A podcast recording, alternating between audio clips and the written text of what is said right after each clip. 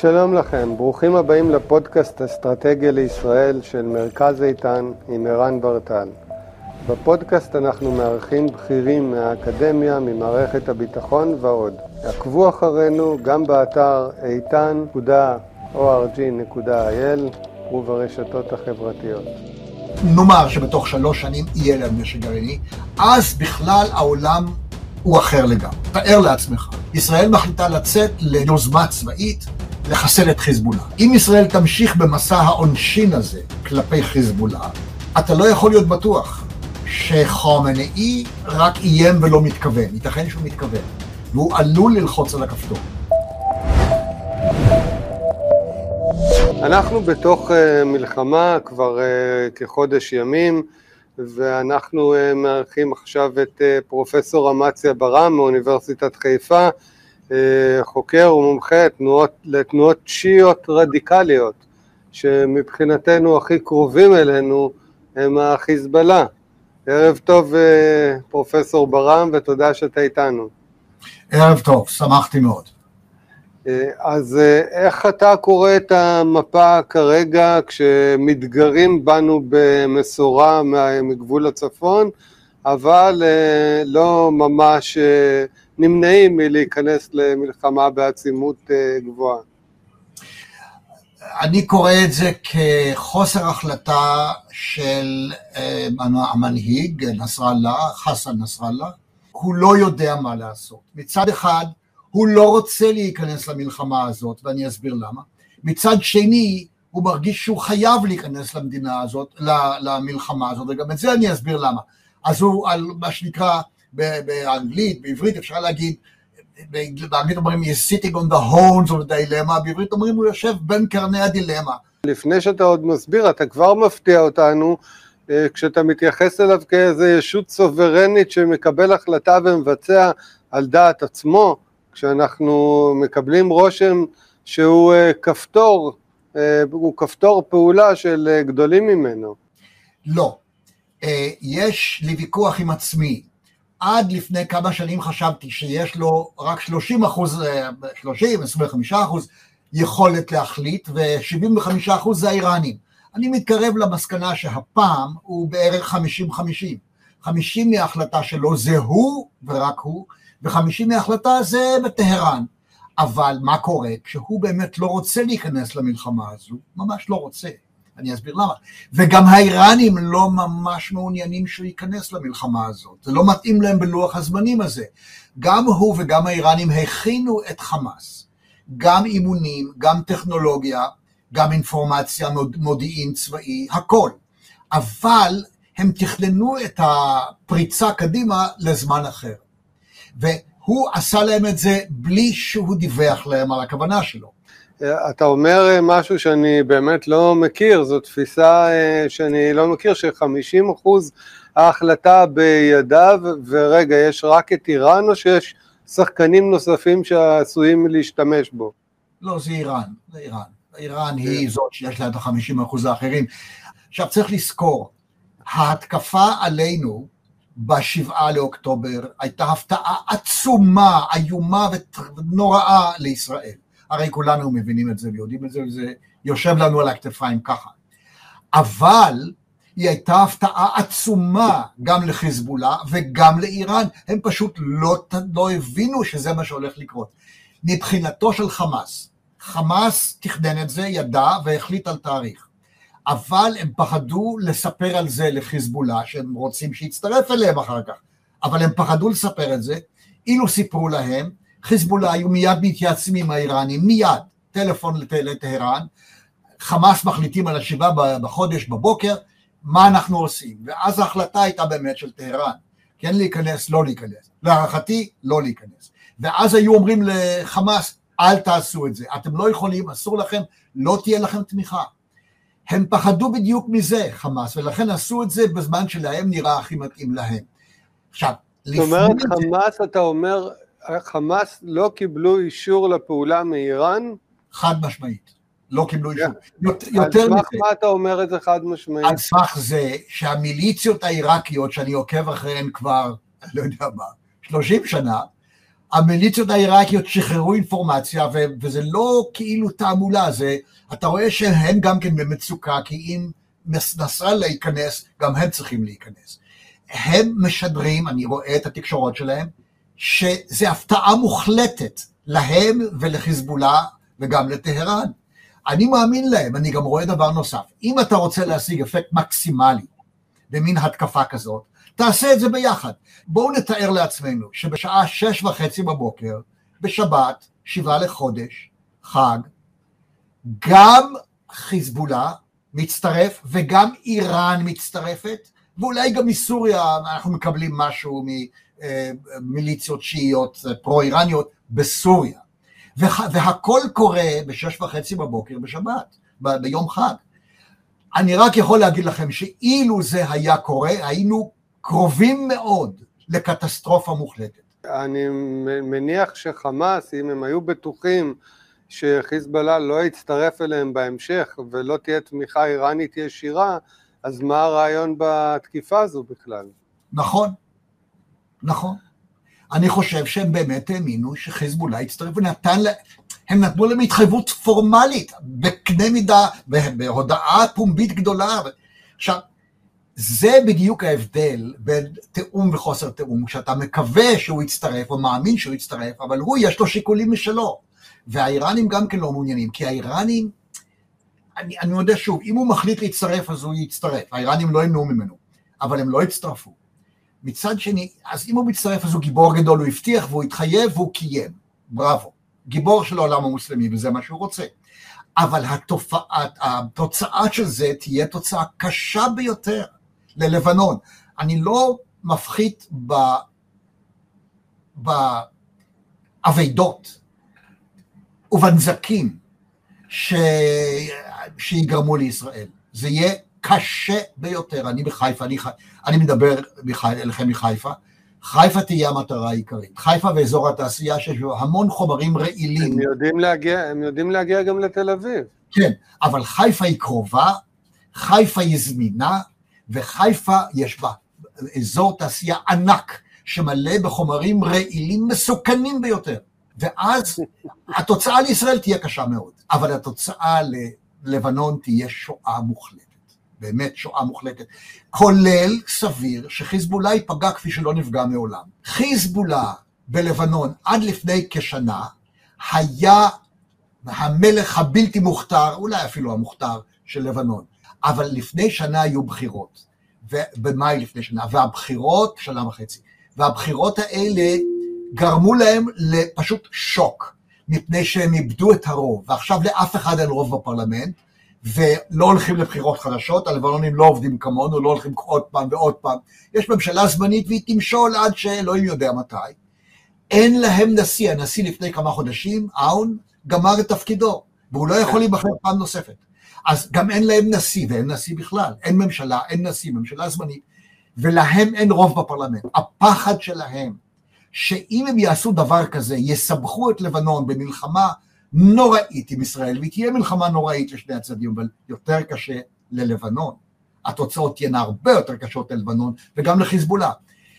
הלבנונים, אותו רוב לבנוני שיש, לא, שלא תומך בחיזבאללה, שזה בערך 55-60 אחוז, אני יודע, הרוב הזה לעולם לא יסלח להם. והם גמרו עם הטיעון שלהם שהם מגינים על לבנון, מפני ישראל הנוראה והמסוכנת. הם עלולים לעמוד בפני מצב איום ונורא, שהנשיא החדש, שייבחר על ידי אויביהם בלבנון, ידרוש מהם להתפרק מהנשק. הם יהיו, הם יהיו במצב קשה בכל מקרה, אבל הוא ידרוש, ידרוש מהם להתפרק מהנשק. וברגע... כן. זה, זה, זה יהיה קשה מאוד בשבילם, קשה מאוד. יש את השיקול האיראני, ש... תגיד לי אתה עד כמה הוא אה, מרכזי, העובדה שהם די קרובים אה, להיות, לייצר אה, נשק גרעיני. קרובים, אני אומר, גם אם זה כמה שנים. לבזבז את הקלף של החיזבאללה לפני שיש לך גרעין, נשמע לא חכם. אתה צודק לחלוטין. לא רק שלא חכם, זו טעות איומה. אם הוא ייכנס. אני לא רואה את איראן מצטרפת. שוב, הכל, מה, מה אני יודע? אני לא סביר ביותר. בהנחה שאנחנו, כמו ששכנעת אותנו, מדברים עם אדם, מול אדם רציונלי. המחבל נתעב אבל רציונלי, אז, כן. אז אנחנו יכולים אה, להבין שגם הוא מבין שאנחנו לא יכולים להחזיר את הפליטים שלנו לצפון, ליישובים שלהם בצפון ולשכוח את ה... אני מדבר על אחרי המלחמה בעזה, אחרי שנחסל אותם, את, את חמאס בעזה, אנחנו לא נוכל לשלוח את הילדים בחזרה לגן על הגדר מערכת בלבנון. אז, ואת זה הוא גם יודע. הוא, גם אני לא, אגב, אני לא יודע את זה, כלומר, ברגע שהמלחמה עם חמאס תסתיים, או תרד פאזה גדולה, כלומר, יישאר רק משהו מאוד אה, צנוע, מאוד קטן, שיימשך על אש קטנה בלבנון, בעזה, ישראל יכולה להחליט, והוא יפסיק את ההתגרויות שלו, כל, מתגרה, כל עוד הוא מתגרה בצורה שהוא מתגרה, אי אפשר יהיה לסבול את זה, צריך לצאת נגדו עם כל הכוח. אבל אם יהיה לו שכל, ואני עדיין מקווה שיש לו רציו, יש לו שכל בריא, חישוב סביר, הוא, יב, הוא יפסיק את, ה, את, ה, את ההטרדה, זה יותר מהטרדה, את, את הירי הזה מהצפון, הוא יפסיק. ברגע שהוא יפסיק את הירי מהצפון, אז מתפתחת איזו הבנה בינו ובינינו שהסיבוב הזה עבר, איתו זה יהיה סיבוב. עם חמאס כבר אי אפשר ללכת לסיבובים. אבל איתו, אז יהיה סיבוב. אבל מה זה סיבוב? החבר'ה יחזרו. סיבוב? סיבוב זה אומר שעוד שנתיים, שנתיים אחרי, יכול לעשות לנו שבעה באוקטובר של אה, הצפון. אני חותם על זה. ולכן אה, הוא מבין, בהחלט מבין, שבטווח יותר ארוך, לא מיד, לא בשבוע, שבועיים, חודש, בטווח של שנתיים או שלוש שנים או ארבע שנים, יקרה משהו רציני מאוד. אני בטוח שהוא מבין את זה. אבל החש... מה שחשוב לו במיוחד זה שכאשר זה יקרה, קודם כל יש לו מחויבות מלאה מאיראן לעמוד לצידו, מלאה, דבר ראשון. דבר שני, אז הוא היה רוצה גם יותר מזה, אז הוא היה רוצה שוב, שמי שרק יכול להצית אש, יצית אש. אז ינסה לעשות תיאום עם אה, חמאס ועם אה, ג'יהאד איסלאמי בגדה המערבית, ביהודה ושומרון, ינסה להגיע לתיאום אה, עם החוסים שוב פעם, ולחפש מי עוד יכול, ועם ערביי ישראל, הוא יחפש כל דרך, אבל אז הוא ידאג, אז הוא יעשה את זה בצורה כזאת שיש לו זמן להתארגן, ולבנות חזית, ובעיקר האיראנים יעמדו לצידו באופן מלא, אחרת הוא באמת יהיה בסכנה גדולה מאוד. ולכן אני חושב שהוא צריך יהיה, אחרי הדבר הזה, אם הוא לא ייכנס עכשיו, לבנות עם האיראנים מערכת חדשה לגמרי של קשר, שכאשר הוא בסכנה גדולה, האיראנים מתערבים. עכשיו, אם כבר אז, בעוד שנתיים או שלוש, האיראנים יצטרכו מהר מאוד לפתח ארסנל גרעיני. מהר מאוד.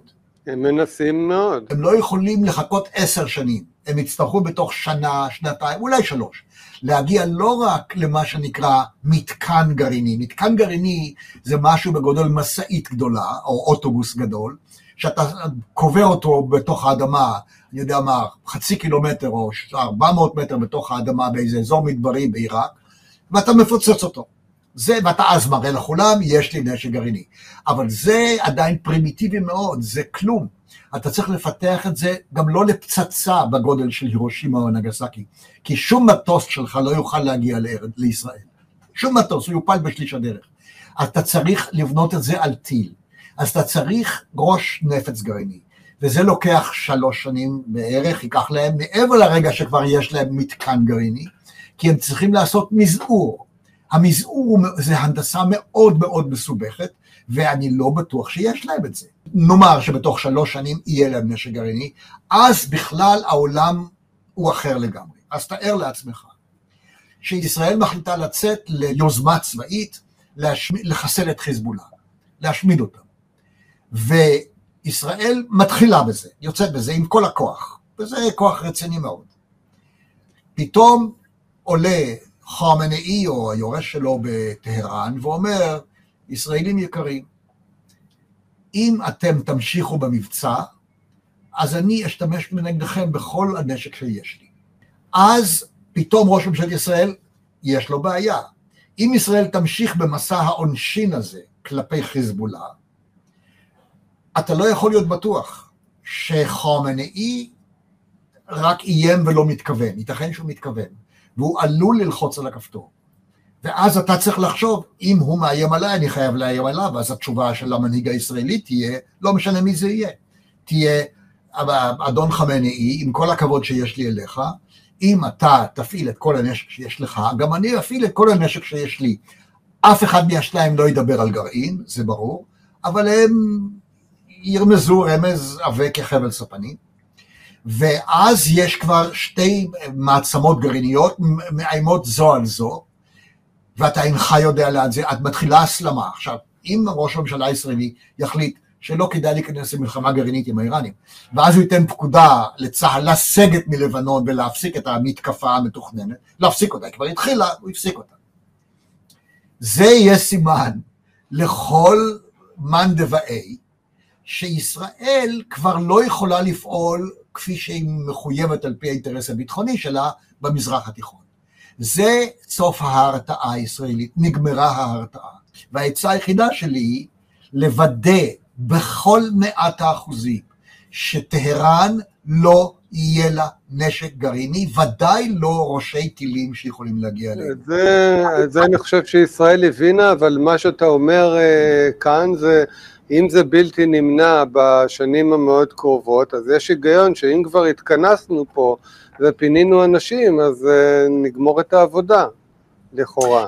במצב הנוכחי, כשאנחנו מושקעים כל כך עמוק, ב, כל כך עמוק בעזה, אני לא ממליץ. אני פשוט אומר, אני לא ממליץ. נגמור את העניין עם עזה, נראה איך הוא מתנהג. יכול להיות שנחזור למצב הקודם, שהוא באמת מורתע, ולדעתי הוא היה מורתע. הוא היה מורתע. אלא שהעניין שקרה, עכשיו, הטרגדיה שחמאס גרמו לנו, האסון הזה שהם הביאו עלינו, זה מאוד מחליש את ההרתעה, ולכן אנחנו צריכים לשקם אותה, ולכן אין ברירה. מה שאנחנו עושים שם, אני לא רואה ברירה אחרת. אבל אין לי פתרון לטווח הבינוני והארוך, אם איראן תהפך להיות למעצמה גרעינית. אם היא לא תהפך למעצמה גרעינית, בהחלט, אני רואה בתוך שנתיים שלוש יוזמה ישראלית לפתור את הבעיה עם חיזבאללה. פרופסור רמציה ברם, אה, תודה רבה שהארת את פנינו, היה מרתק. תודה רבה ונקווה לדבר בימים טובים. שמחתי, תודה.